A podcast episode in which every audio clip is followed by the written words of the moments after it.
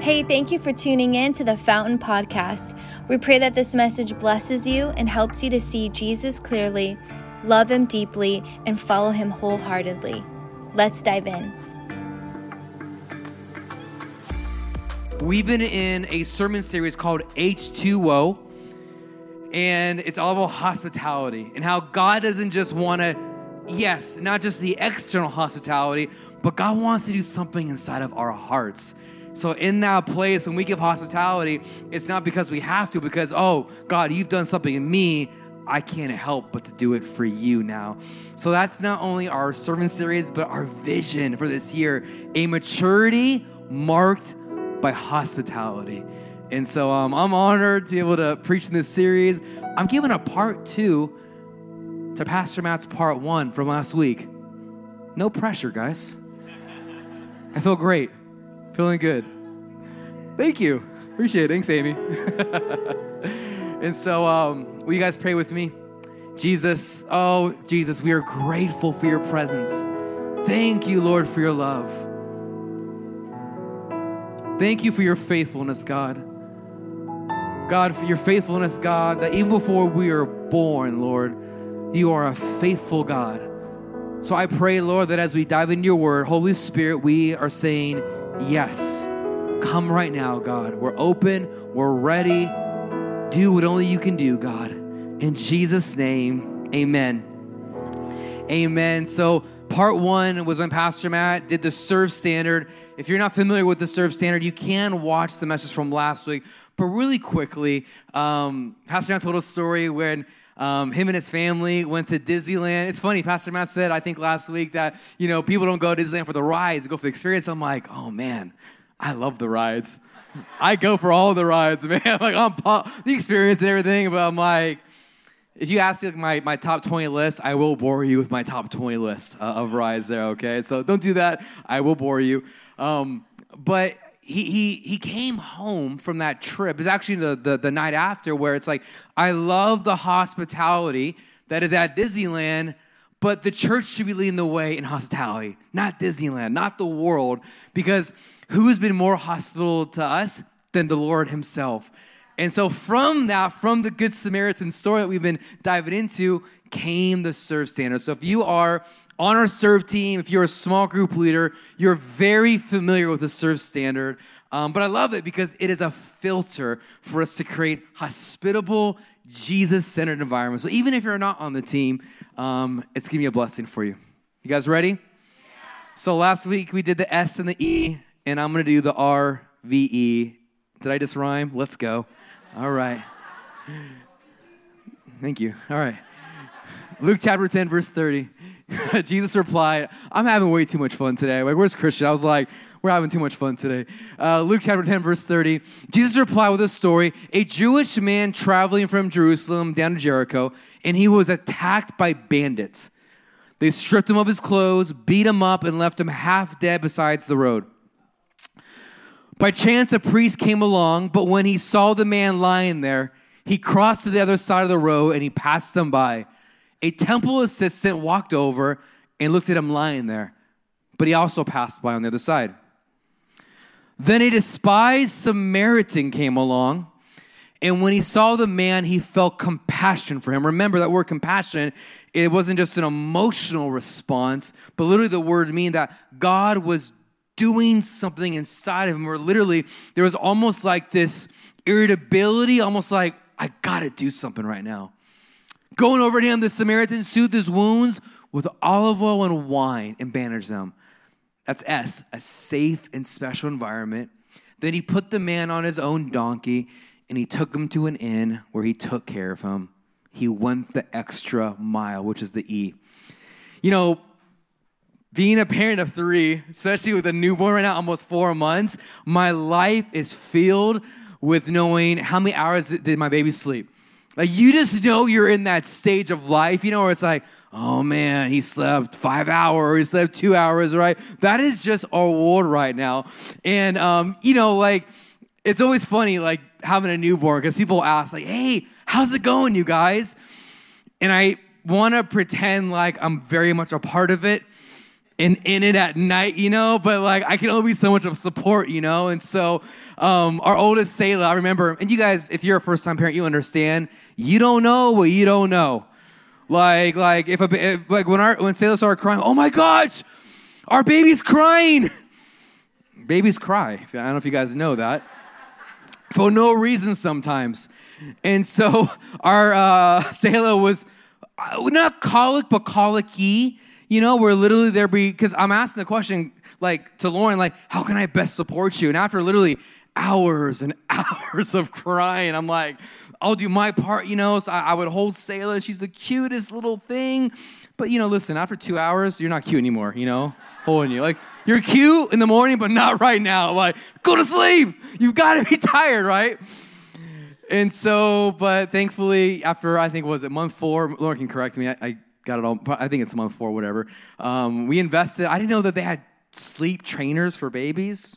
Yeah, well, we needed one, and within a week, the ba- like Selah was like down through the night within a week, and I was like, wow, that was definitely more of a parent user error than a than a baby error. Then comes Laura, right? Woo, that girl. I love that girl. Um, it was a completely different experience. Literally after just I think a week, she was just she's been sleeping ever since. like it's been the greatest thing. So so we go with it. Which I am going somewhere. Okay, this is more than our sleep journal diaries. I am going somewhere. Some of you guys are like, oh man, I should have came next week. I'm going somewhere.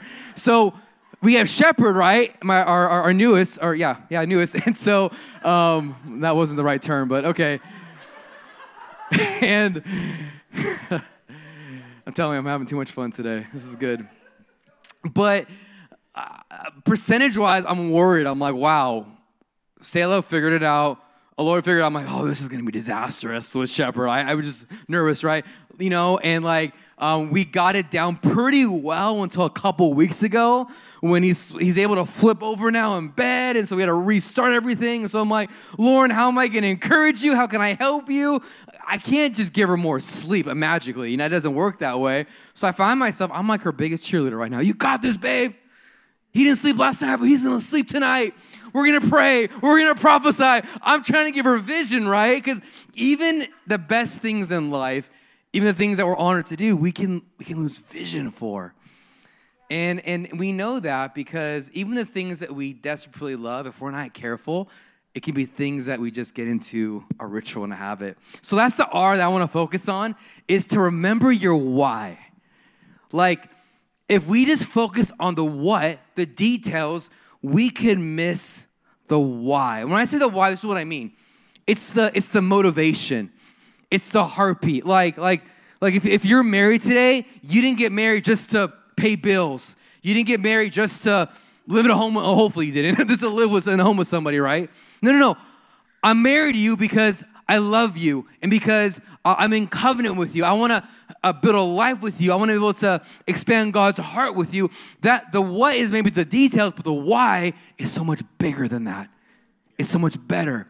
Even the greatest things that we have in our lives, if we're not careful, we can lose the heart behind it, the motivation behind it and even the special things uh, in our lives, whether it be parenting, whether it be marriage, ministry, maybe it's um, hobbies or passion or dreams, even the best things in life, we can we can lose our why. Something I know about us, I know for myself, is that we usually don't lose our why in just a night. No one's just like, oh, I had my why yesterday and it's completely gone. We all have a vision leak in our lives meaning that if we're not watching where our why is, if we're not watching the motivation, then things can shift and we don't even know it. Uh, Proverbs says this, it speaks right into this. Where there's no revelation, where there's no vision, the people cast off restraint. But happy is, is he who keeps the law. So, what Proverbs is saying is in this passage is that when, when there is no vision, when we don't know what God is speaking, when we don't know what God is doing this moment, our default is, I got no self control. I'm casting off restraint. I, I, uh, we, we know that's like, you know, when like, man, we we finally did like a, a, one good week of our new workout program. We're crushing it, right? We're, we're posting on social media. We're telling all of our friends. It's like, you know what? I'm gonna eat, you know, whatever I want this next week. It's like, no, you can't do that. You're casting off all restraint. Like, yes, yeah, yeah, like keep working out, but you gotta keep eating healthy. Why? Because there's a why behind that. There's there's vision behind that. And so it's just so easy for us to cast off. I think sometimes what happens is that when we are lacking vision or we're lacking something in our lives, we go straight to discipline. If I was just more disciplined with my time with God, if I was just more disciplined with spending more time with my kids, if I was just more disciplined with looking for a new job, which I, am not doubting that. You know, I think like having new rhythms, new systems is absolutely great, which should be more of the how. But I wonder how often sometimes we get so sidetracked in the things that we really want to desire. It's not a discipline problem. We've just lost vision. We've lost our why. And we know that sometimes because even the things that we love that would give us fresh breath and vision and life now feel so overwhelming and heavy. You ever had this week? I'll, I'll, I'll say for all of us because I, I, I experienced this when maybe you even have like a lighter week, not as many meetings, you know, not your schedule isn't as crazy, but you still feel so distracted, so overwhelmed. It's like, man, what is that? Maybe you've lost vision. And so, what, what's beautiful about vision is that we don't have to. We don't have to conjure it up. God wants to give us our why. God wants to give us vision. And so, yes, add discipline to your life, but I wonder if there's a vision leak right now. And Mary and Martha, I think is a great picture of this. Luke chapter 10. Now it happened as they went that they, they entered a certain village, and a certain woman named Martha welcomed him into her home. And she sat, and she had a sister named Mary, who also sat at Jesus' feet and heard his word. Now, before we continue, we often like say, don't be Martha, be a Mary. Listen, let's give some love to Martha, okay? You're gonna see her in heaven one day, and we're all gonna have to probably repent to her for all the jokes we've made about her. But, you know, with Martha, listen, like, she welcomed him into her home. The heart, the intent, right? Like, what she was going after, it was so beautiful. But we know what it's like too, right? Where we enter God into our home or we enter God in our lives, but then it gets kind of array. And it does here. It says this But Martha was distracted by the big dinner she was preparing. I think sometimes because we live in a culture that is so busy, it's easy to minimize how, um, how negative living a distracted life can be where it's almost like, oh, I'm distracted. It's fine. I'll figure it out. Oh, I'm distracted. What's that quote that if the devil can't make you bad, he'll make you busy? And the reason why that's so bad is because if you're busy, you're not building. If you're if you're distracted, then you'll miss your why at some point. If you're just activity, activity, and putting things together, then we're not actually looking towards the future and what God wants to build in in those spaces. And so it, you want to know how the enemy distracts you. Is it through stress? Is it through anxiety? Is it uh, what what could is it social media? That's a whole other message. Is how does how does the enemy use distractions in our lives so mary i'm sorry martha was distracted and she said, Lord, doesn't it seem unfair to you that my sister just sits here while I do all the work?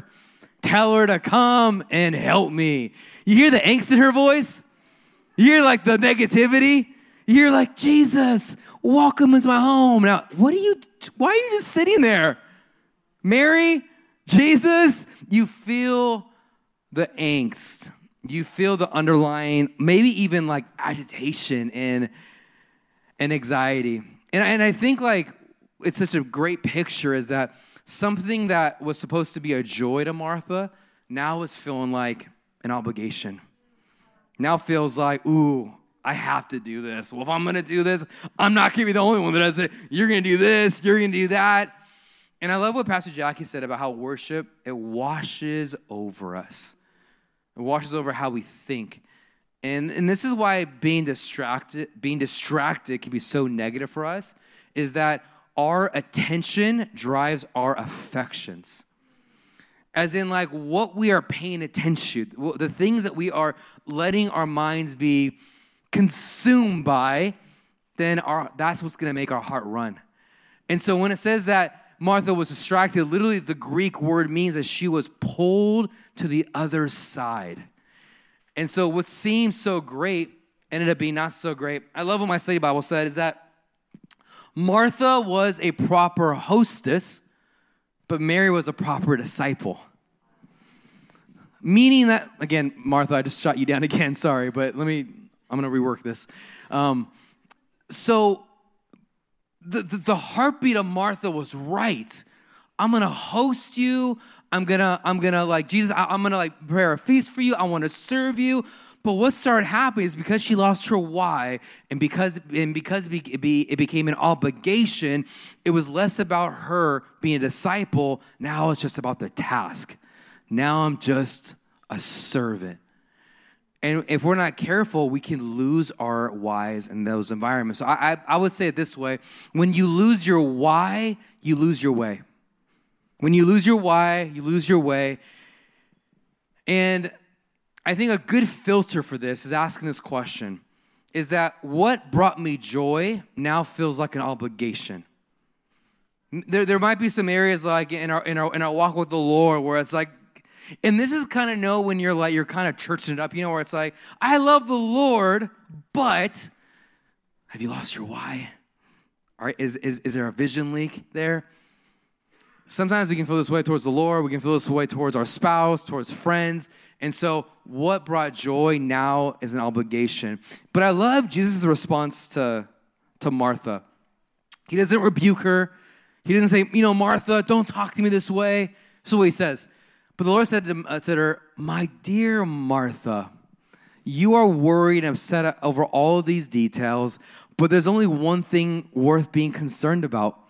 Mary has discovered it, and it will not be taken away from her. Oh, I love that. Like, it's like, Martha, Martha, you are worried about so much. But Mary, she caught it. She gets it. And I love that word discovered. It can feel mystical, but it's not. It, the, little, the word literally means that she chose the right thing. As in, in, in, in the distractions and the things that uh, Martha, uh, I'm sorry, Mary was experiencing, she still chose Jesus.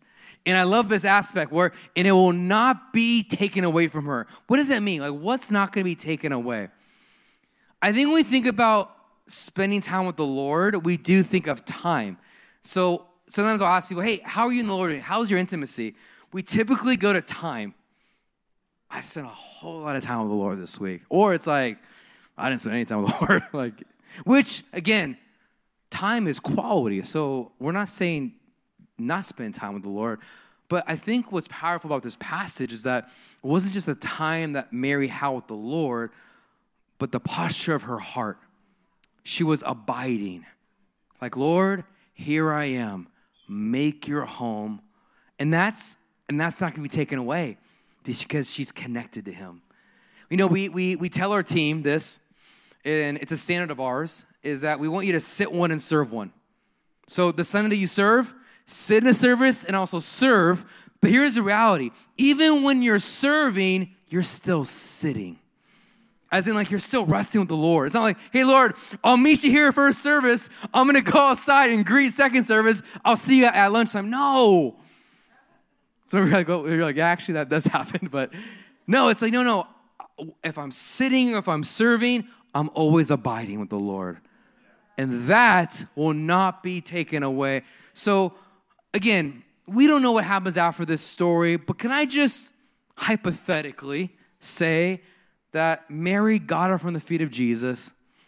She probably helped out Martha, clean some dishes. She probably, you know, like kind of put together, you know, some, some of the couches in in, in the house. But she did it from a place of rest and joy and with peace of the Holy Spirit. And so, this is what I would say is that when the gospel is our ultimate why, our hospitality will come from an overflow, not from obligation. If we are, if, if, if, if our why, if we're struggling, if it just feels like an obligation, we got to relook at our why. And we got to get our why back. And here's what's beautiful about our why is that we don't have to wait for it to come back. We get to choose it. We get to remember it. Remembering is a spiritual discipline. You see this all through the scriptures where God told Israel, remember what we did, remember what I did in Egypt.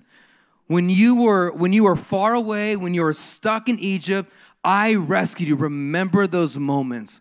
So maybe you're in this room today, you're like, or, or even online, like, how do I remember uh, my why? Remember the moment God saved you. I, I, I, I was reminding myself today, like, Chris, like, you were so far from the Lord. Like, like you were filled with rejection. You were filled with shame. You filled your life with so many things. You actually walked away from the Lord in your high school years, not because you didn't love the Lord, because you felt like that you couldn't do what the Lord wanted you to do. So you just walked away. But God is so gracious, so kind that He saved me. He gave me a purpose and a calling. And I get to remind myself of that. So, if I'm gonna say we have to remind ourselves of our salvation, we gotta remind ourselves of, of, of, prophetic moments that God has given us. Maybe even mountaintop experiences where God met you when you were driving, met you at this altar. Maybe He just met you in those random places, but it marked you. It did something beautiful. You've gotta remind yourself of those moments. Think of what Peter told I'm sorry, uh, Paul told his spiritual son Timothy that there has been a spiritual gift that has been deposited inside of you. You need to fan the flame of God inside of you. I can't fan it. Your neighbor can't fan it. You've got to fan it. Even take David, for example. His whole army, his whole land was ransacked by, by the Amalekites. Even his own men were starting to turn on him. It would have been so easy for David to get discouraged, but the scripture said he encouraged himself in the Lord. So when we say remember your why, you guys like movies? I love movies. I didn't give you guys a chance to answer, but I'm like, I love movies. And, and, and, I love them because I just love that final climactic moment when the hero overcomes that one scene and it's like, wow, this is why we're watching. You get the feels, the emotions.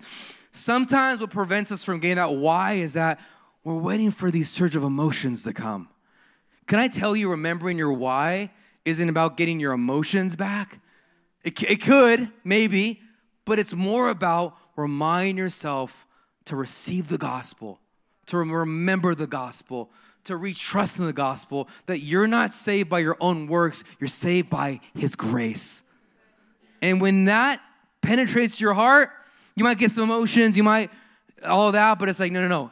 I just know that I know that I know that I know that He loves me. So we, we got to remember our why. You guys, you guys with me this morning? Remember our why? And then next, so he's been bandaged up now. His wounds have been uh, soothed. Um, he's been, you know, taken to this modern day hospital or a hotel, I should say. The next day, he handed the innkeeper two silver coins, telling him, Take care of this man. If his bill runs higher than this, I'll pay you the next time I'm here. Do you ever read scriptures? You're like, I'm, I'm, I'm passing that one. Are you, guys, are you guys reading this with me? Like, if his bill runs higher than this, like, wow, okay. You know, I think that like there's there's two people, kinds of people in this world. You know, like when you're at a restaurant, you know, and a buddy or a friend says, Hey, it's on me, get whatever you want. And one person's like, No, no I mean, you know, I'll uh, get a salad or little appetizer. And then there's the other person, me, me. Woo! Let's go! Like, what, what are we getting tonight? Dessert? I love dessert. Do you want dessert? Let's do it. I ain't sharing though. I love dessert. Like, let's let's figure this out. It's funny, like Lauren, like she's the first one. I don't want to be a bless. I don't want to be a burden. I'm like, I want to be a blessing, but I will receive blessings. Like I do not discriminate with blessings. And this is like what this passage is trying to get the heart of, where it's like, wow, hospitality, I will pay the cost. Like, whatever it looks like, I will, and this is the V, I will value every person, whatever that looks like. So when we value other people, we value them because they're worth, but also there's a cost for us. I don't, th- at least I don't think I have to, convince any of us in this room or online that it's good to value people. But yet sometimes it's still so hard. Why is it hard to value people sometimes? I think that when we, we talked about this last week, that there's some external cost where it will take some us to get uncomfortable. There might be some inconveniences. There might be like, ooh, I don't know, I'm, I'm a little too busy. It's uncomfortable. I'm not sure what's gonna take me.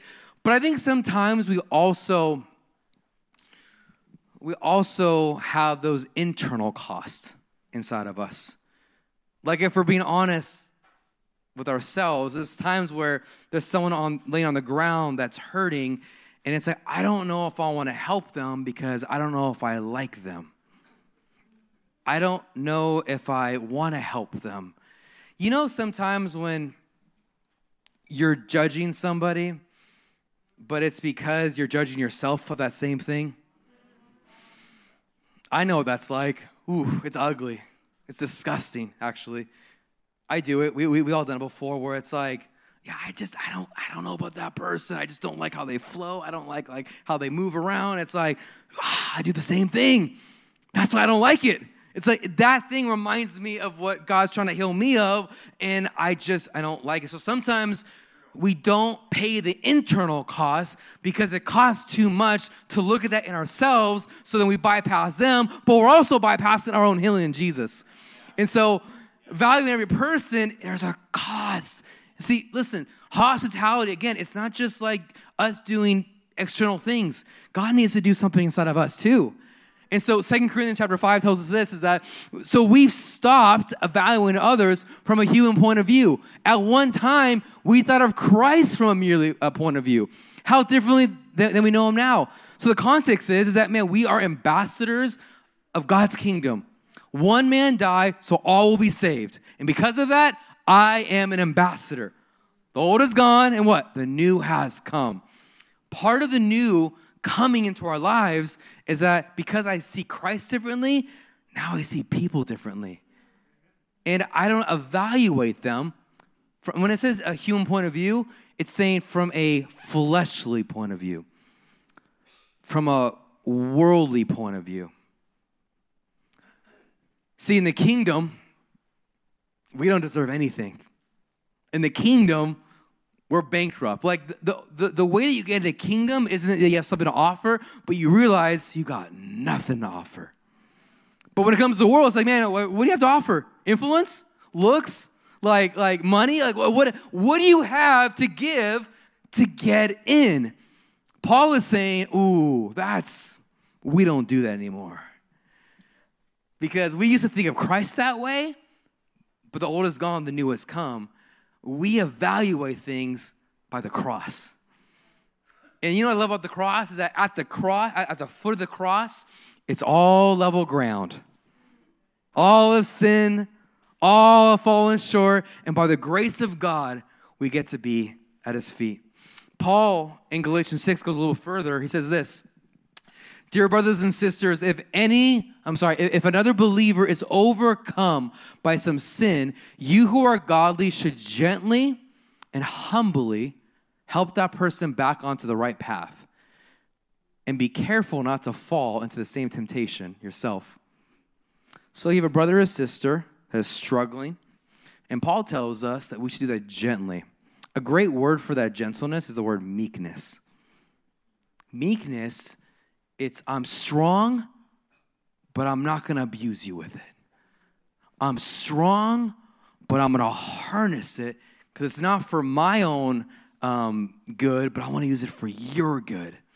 So when someone's hurting, when someone's not in a good place, what Paul was saying is those who are meek, those that are strong, use it to their benefit and also do it humbly. As in, like, when you help somebody out, don't do it pridefully pridefully would be like, whew, sorry you're in that ditch. I wouldn't be in that ditch, but sorry, sorry you're in that ditch. Or, or maybe it's like, oh, yeah, I've been there, done that. I know what that's like. That's tough. That's hard. And so what, what, what starts to happen is, is that because we're not valuing every person and we're, we're, we're, we're, we're devaluing them, we're also devaluing ourselves in that same moment. I would, I would say this was that pride devalues others. Pride devalues others because I have to be above you, I can't help you, and that means that I have to I have to devalue you. You know, um, my wife and I, uh, we lead our one of our marriage equipped groups, and if you're part of our group, you know the ongoing joke that, um, you know, Lauren, you know, she's not part of it right now because, you know, sleep training. Um, a lot of sleep training jokes today. Let's go. This is my life right now, so you're welcome.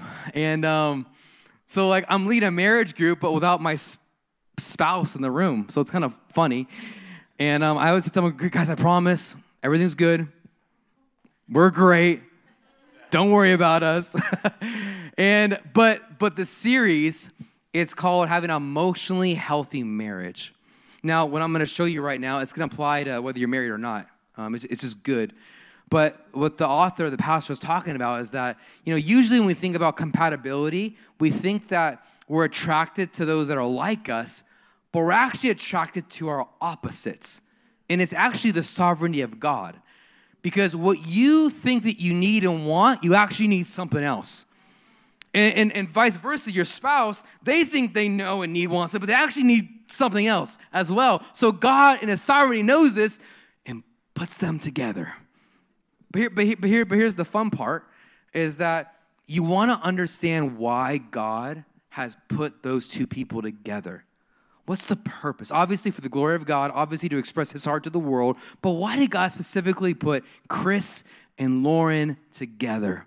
And what's so beautiful is that marriage is supposed to uh, help heal you in your healing journey. Now, your spouse isn't your healer, but what he's saying is that through marriage and through your spouse, you can experience healing in Christ. But here's the problem is that we bring wounds into these spaces. We bring sin into these spaces. We bring sinful patterns. So if we don't know why God brought us together, what happens is wounds will rub up against wounds. Hurt will rub up against hurt. And so when God meant a couple to celebrate your differences, at best you'll tolerate one another, at worst you'll reject one another. And so do you see like this the power of that picture is that because the reason why we don't value one another is because we don't know what God's trying to do right now. We assume, we cast judgments, and it's like, ah, they're that way because of this. It's like, no, no, no, you don't understand what's happening. And I think that same thing can happen in our in our relationships, like with even just with one another, is that we don't value one another because of our assumptions that we've made man, the reason why you're this way is because of this, or you don't, you act this way because of this. And it's like, instead, we should ask the question, God, what are you trying to do right now? God, like, where are they on their healing, on their healing journey? So if we're gonna value every person, we gotta lay down our pride, we gotta lay down our own preference and say, God, what do you want to do? Okay? And then lastly is efficiency in everything. Some of the A topics like, oh, finally, we're moving on from the relational stuff. Where's the spreadsheet? Where's the data? You know? Sorry, I'm not going there with this one. Um, yes, when it comes to efficiency, we absolutely want to like be efficient with all things. Um, but in this passage, remember Jesus, the way he closes this is this, where he tells the ruler, uh, the, the young man, I'm sorry, the, the young teacher, he told him, you know, out of these three people, who showed mercy? And the young man said, Well, the Samaritan did. Yes, go and do likewise. And so, really, what Jesus is saying is that if we're gonna live efficient lives, we're gonna go and do likewise. So, a lack of efficiency is this wasting away previous resources and energy. So, meaning that if we were to just do what Jesus said um, for us to do, we would stop wasting things. As in, like, when we think about efficiency, we're not, I don't just mean logistically, but we are lacking spiritual efficiency, emotional efficiency, because we're not going and doing likewise. I wonder for some of us if there's a deficiency right now because there's a conversation we need to have, but we've just been putting it off. Or maybe it's like, ooh, I know with this person, like it's kind of dicey, but I'm not sure. I should go talk to them, but talk to them means I have to get over myself. I don't know if I want to get over myself. And we're wasting time. We're wasting relational resources. I would say it this way is that we live inefficiently when we put ourselves first before Jesus. So, really, being efficient in everything isn't like I'm just out, I'm out in, but it's getting yourself out of the way so God can do something new. You know, in, um, gosh, late 2020, maybe early 2021, feels like a blur, huh? But I'm gonna go there really quickly. You know, like we were just trying to figure out, like, man, like, yes, things are crazy, things are locking down, but how do we keep reaching people? How do we keep serving people? And so we had the crazy idea. Maybe if you weren't here yet, you wouldn't know this. But we ran multiple services. We would, we, we'd run an inside service and an outside service on the same day. And people say it's almost like there's two churches. I'm like, absolutely. It felt like it was like two different churches that we were running. And on the outside, it looks so inefficient, probably. Just pick one. Like, there's like there's so much stuff that's going but but, but can I tell you what wasn't inefficient was when our production team got here at 5 a.m. When our setup team got here at 5:30, when 20, 30, maybe 40 of us would commit every week of being here. You know what wasn't inefficient? Was us laying out our own preferences and seeing God move. What was what was not inefficient was the 40 of us that would get here, how many, probably more than that, that would get here at that time and seeing the connections being made. We're in this. We got this. God's gonna move. Like we're ready for whatever this looks like. We're, we're, we're gonna move it forward. Outwardly, that looks so inefficient because we would set up 200 chairs out there, 200 chairs in here, 20 tents out there, clean up here. But what seemed so inefficient was so actually efficient because God was working and moving. So what would have been in, what would have been inefficient is just, no, you know, like we're just gonna do our own thing. No, what happened was we got out of our own way. And so if we want to live an efficient life in Jesus, we've got to we got to put ourselves to the side. Say, God, what do you want to do in me? What do you want to do in the people around me? And I'm not going to put myself first. I'm, I'm going to put you first and let you move. And so maybe you need maybe you need your why back again today. Can I encourage you, challenge you? Look at the cross. Look at Jesus today. Look at what he's done for you. Like look at what he's spoken to you. Remind yourself in the Lord what he's done. Let vision overflow. Maybe for some of us, the Lord brought a, a person or an environment into your mind and you haven't been valuing them. You've been kind of just pushing them to the side. Maybe you've been avoiding them and pretend like they're not there. Pay the price of getting over your pride because pride is costing you more than you think. Pay the price of getting over your pride and let God work in that relationship. And then efficient lives. Again, not efficiency in the sake of like, I just need to get things done one way. No, no, no. How can we be efficient and not waste relational resources that God has called us to steward? Amen. Can we pray? Jesus, thank you. Thank you for your grace. Thank you for your mercy, God. Lord, thank you, God, that you are the ultimate servant. God, that we give hospitality from a place, God, of how you've served us.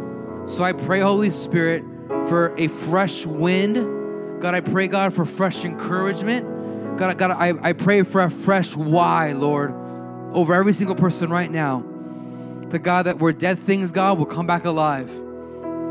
God, the stale things, God, there will be movement again, God. Lord, where ears and eyes haven't been able to see and hear, God, let them hear in Jesus' name. God, I pray, Lord, for apathetic hearts right now. It is only the gospel and the Holy Spirit that can bring dead things alive. So I pray, God, that, Lord, that you would bring a newness and a freshness, God. Lord, I pray that we would um, take this message, this heart, God, of hospitality, and God, we would take it to heart. God, that it wouldn't just be something that we do and perform. God, that it wouldn't be an obligation, but God, do something so fresh through us, God, that Lord, that there would be an overflow, God, in our lives. I pray this in Jesus' mighty name. Amen and amen.